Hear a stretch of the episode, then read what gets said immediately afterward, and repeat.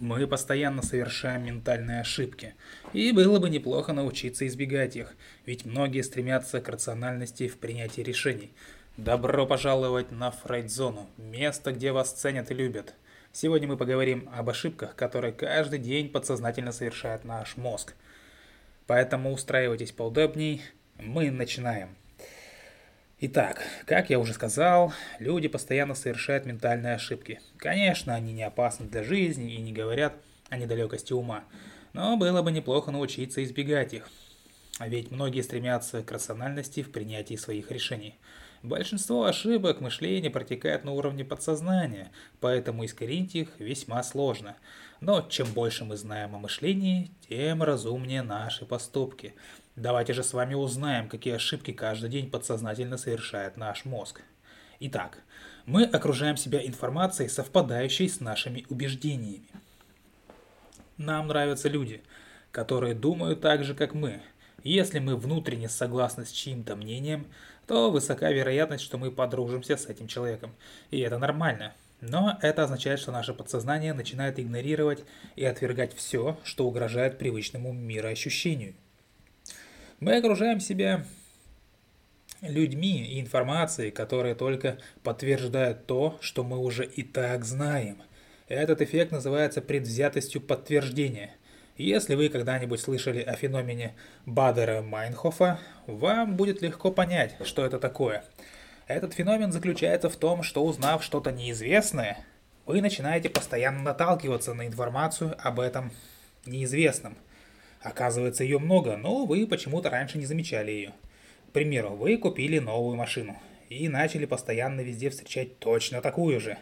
Или беременная женщина всюду сталкивается с дамами, как она, находящимся в своем интересном положении. Нам кажется, что в городе бум рождаемости и пик популярности конкретной марки авто.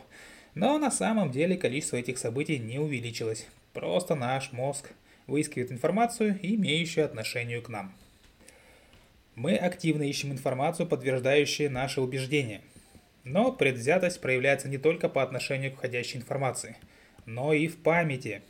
В 1979 году в университете Миннесоты был проведен эксперимент. Его участникам было предложено прочесть историю о женщине по имени Джейн, которая в одних случаях действовала как экстраверт, а в других как интроверт. Когда волонтеры вернулись через несколько дней, их поделили на две группы – Первая группа запомнила Джейн как интроверта, поэтому, когда ее членов спросили, подошла бы ей работа библиотекаря или нет, они ответили утвердительно. У другой поинтересовались, могла бы Джейн быть риэлтором. Ее участники второй группы напротив были убеждены, что Джейн экстраверт, а значит ей подойдет карьера риэлтора, а не скучная карьера библиотекаря. Это доказывает, что эффект предвзятого подтверждения проявляется даже в наших воспоминаниях. Люди считают объективным те идеи, с которыми они согласны. В 2009 году, совсем недавно, исследования университета штата Огайо показали, что мы тратим на 36% больше времени на чтение статей, подтверждающих наши убеждения. Если ваши убеждения переплетены с представлениями о себе, вы не сможете отбросить их, не пошатнув самооценку – Поэтому вы просто пытаетесь избегать мнений, идущих в разрез с вашими убеждениями. Так говорит Дэвид Маккрейни. Дэвид Маккрейни – писатель и журналист, страстно увлеченный психологией. Он автор таких книг, как «Теперь вы не так глупы», «Психология глупостей», «Убеждения, которые мешают нам жить» и так далее. Дальше. Мы верим в иллюзию тела пловца. Что это значит? – автор нескольких бестселлеров о мышлении. Рольф Добели в книге «Искусство мыслить ясно» объясняет, почему наши представления о таланте или физической подготовке не всегда верны. Профессиональные пловцы обладают идеальным телом не только благодаря тому, что интенсивно тренируются. Все наоборот. Они хорошо плавают, потому что им от природы дано отличное телосложение – Физические данные – фактор отбора, а не результат ежедневных тренировок. Иллюзия тела пловца возникает, когда мы путаем причину и результат. Вот вам другой хороший пример. Престижные университеты Действительно ли они лучшие сами по себе, или просто они выбирают умных студентов, которые, как их учи, как их не учи, все равно будут показывать результат и поддерживать имидж заведения. И мозг часто играет с нами в такие игры. Без этой иллюзии половина рекламных агентств уже прекратила бы свое существование, говорит Рольф Добели. Действительно, если мы знаем, что в чем-то хороши от природы, к примеру, мы быстро бегаем, мы не купимся на рекламу кроссовок, сулящую улучшить наши скоростные качества.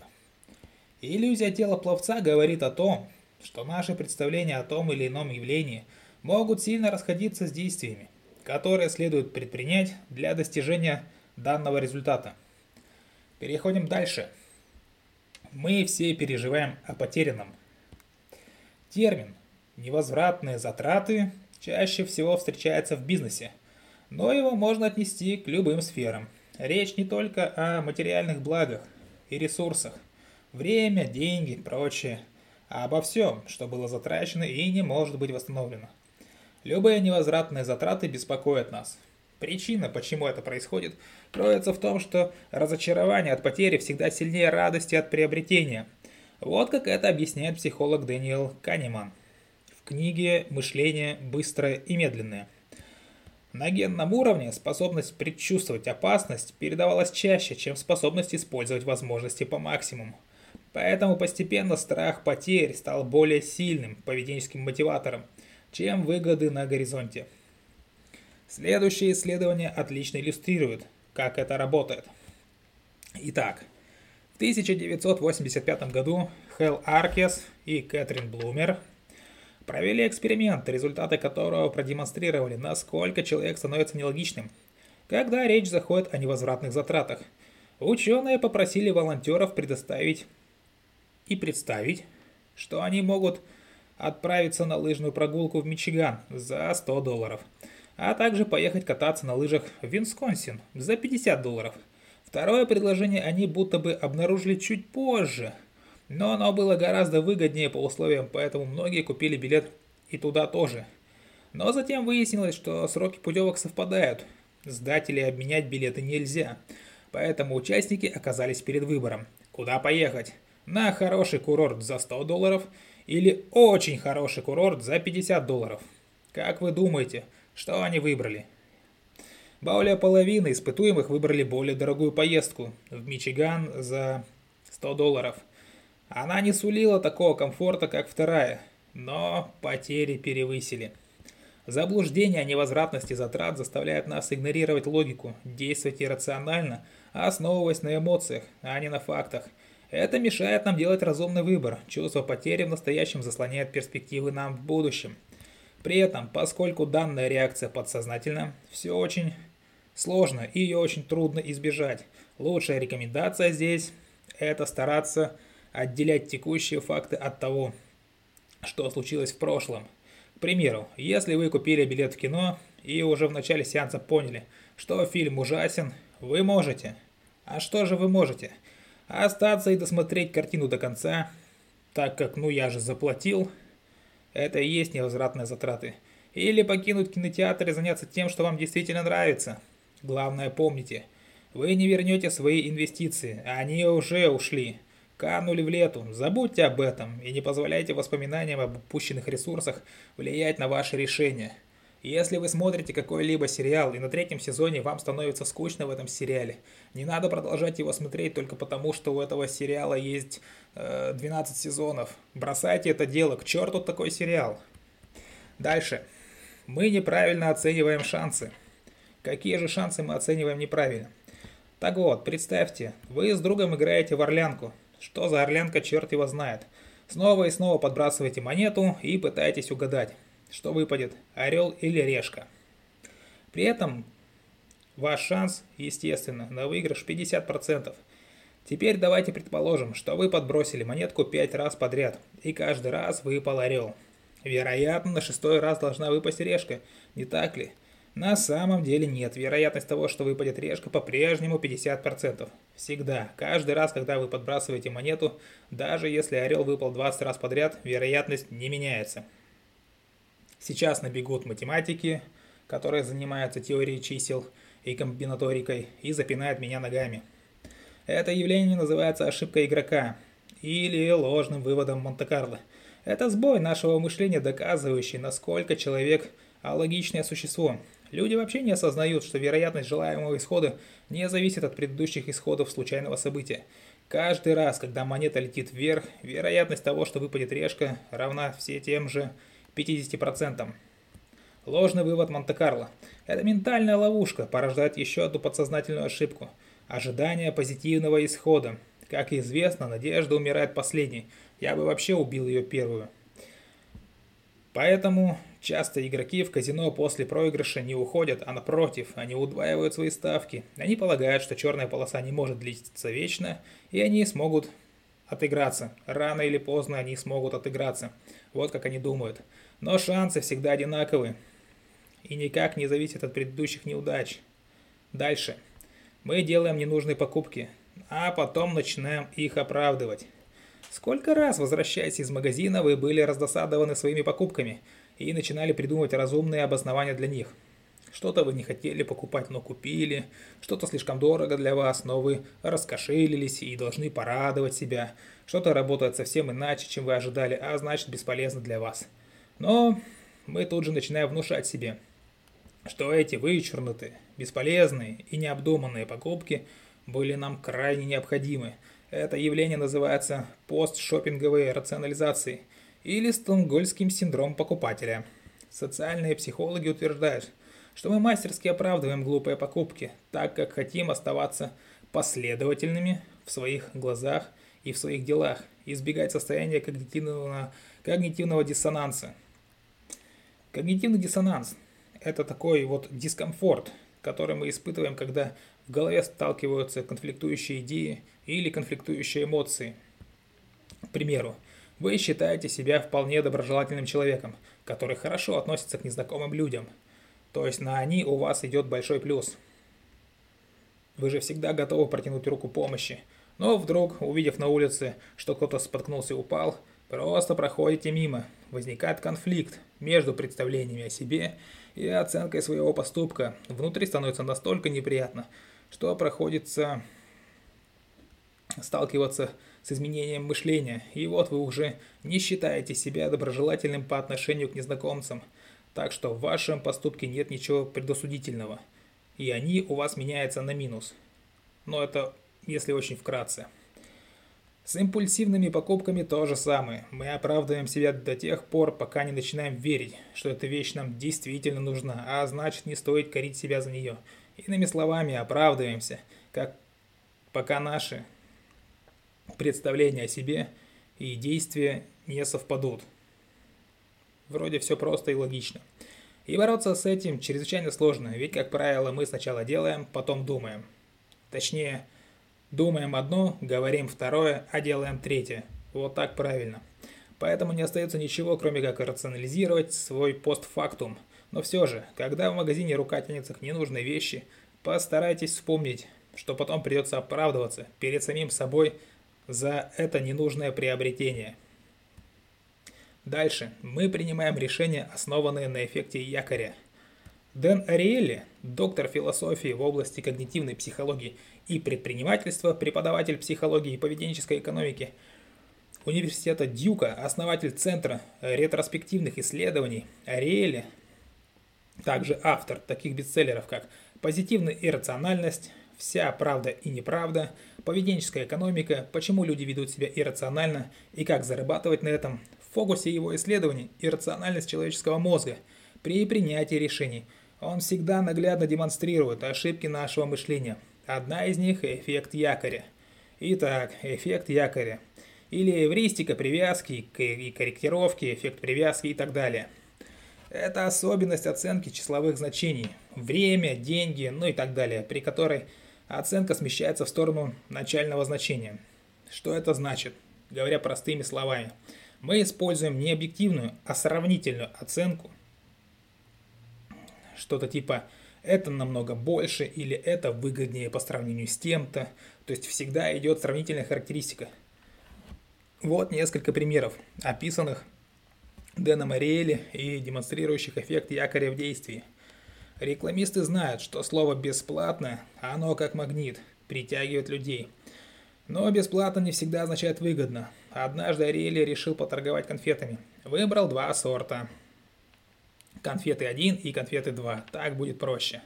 За первый установил цену в 1 доллар, э, а ценник на вторые был в 15 раз больше. 15 долларов. Понимая, что вторые конфеты премиум класса и обычно стоят дороже, покупатели считали, что 15 долларов за них это отличная сделка, и брали именно их. Но потом Ариэли пошел на хитрость. Он продал те же самые конфеты, но снизил их стоимость на цент, точнее на доллар. То есть э, конфеты номер два теперь были 14 центов, 14 долларов по курсу. А конфеты номер один вообще стали бесплатными. Безусловно, конфеты номер два за 14 долларов это было по-прежнему супервыгодное предложение. Но уже большинство покупателей теперь выбирали халявные конфетки. Эффект невозвратности затрат всегда на чеку. Он предохраняет вас от того, чтобы потратить больше, чем вы сможете себе позволить. Еще один пример, который Дэн Ариэли рассказывал во время выступления. Когда людям предполагаются и даются варианты отпуска на выбор, к примеру, поездка куда-нибудь, или такая же поездка, но в более классное место, например, в Париж, да, по сравнению э, с поездкой в гости э, к бабушке на Урал, то принять решение довольно сложно. Хотя, как по мне, очень легко. Ведь у каждого из этих городов свой колорит. Хочется побывать и там, и там. Но если добавляется третий вариант, например, поездка, ну, в Рим, скажем, но только без всякого кофе по утрам, то все сразу меняется. Потому что когда на горизонте маячит перспектива платить каждое утро за что-нибудь, например, за то же самое кофе, то первое предложение, поездка в Париж, где будет все бесплатно, условно, вдруг становится самым привлекательным, даже лучше поездки в другой город. Наконец, третий пример от того же самого Дэна Ариэли – какой же этот нудный ученый. Он предложил студентам три версии подписки на популярный журнал. Первая – это веб-версия за 59 долларов. Второй вариант – печатная версия за 125 долларов. Уже разница большая. И третий вариант – электронная печатная версия за 125 долларов. Угу. Очевидно, что последнее предложение абсолютно бесполезно, но именно его выбрали 84% учащихся. Еще 16% выбрали веб-версию. А вот бумагу вообще никто не выбрал. То есть 59 долларов самый, э, скажем так, дешевый вариант не выбрал никто. Затем Дэн повторил этот эксперимент на другой группе студентов, но уже без предложения подписки на печатную версию. На этот раз большинство выбрали более дешевую веб-версию журнала. Это и есть эффект якоря. Мы видим выгоду, предложения не как такового, а только в сравнении предложений друг с другом. Поэтому иногда, ограничивая себе выбор, мы можем принять более рациональное решение. Мы верим нашим воспоминаниям больше, чем фактам. Следующий элемент. Воспоминания наши часто ошибочны, и все же подсознательно мы доверяем им больше, чем фактам объективной действительности. Это выражается в эффекте эвристики доступности – что такое эвристика доступности? Это тот самый процесс, при котором человек интуитивно оценивает возможность наступления определенных событий, естественно, в соответствии с тем, насколько легко он может возобновить в памяти примеры подобных случаев. К примеру, вот вы прочли книгу, после чего вам предлагается открыть ее на любой странице и определить, каких слов на ней больше, заканчивающихся на «тся» или слов с предпоследней буквой «с», Само собой, в последних будет больше, ведь возвратных глаголов s всегда являются предпоследней буквой. Кроме того, много существительных, где s также является предпоследней буквой. Но, основываясь на вероятности, вы почти наверняка ответите, э, что на странице больше слов с окончанием на «тся», то есть неких глаголов. Э, так их проще э, заметить и запомнить. То есть эвристика доступности – естественный мыслительный процесс. Но чикагские ученые доказали, что Если ее избегать, человек будет принимать гораздо более разумные решения. Опыт, основанный на воспоминаниях, он очень важен. Но доверять следует только фактам. Не принимайте решения, основываясь на внутренних инстинктах. Всегда исследуйте, проверяйте и перепроверяйте данные. Дальше. Мы гораздо больше подвержены, подвержены стереотипам, чем думаем. Ох уж эти стереотипы, стереотипное мышление – Самое забавное, что описанные ошибки мышления настолько укоренились в нашем подсознании, что возникает вопрос, а ошибки ли вообще это? Ответ на него дает еще один ментальный парадокс.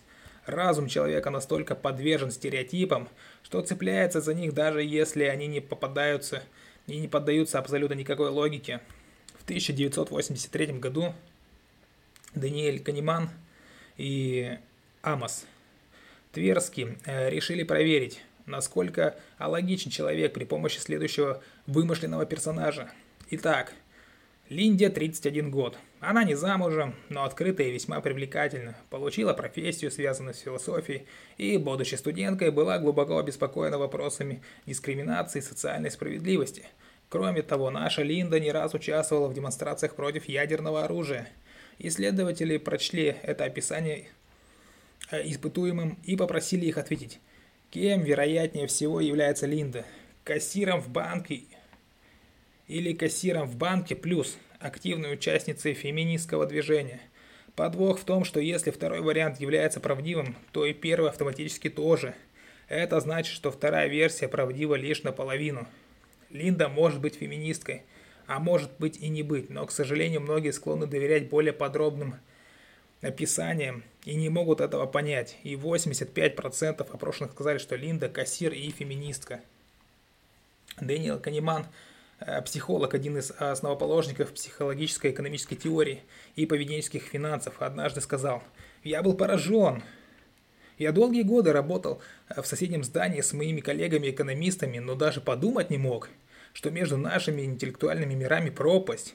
Для любого психолога очевидно, что люди часто иррациональны и нелогичны, а их вкусы не отличаются стабильностью. Таким образом, быть иррациональным и думать алогично – это ведь нормально для человека, особенно если учесть, что устная речь не может выразить всех наших мыслей.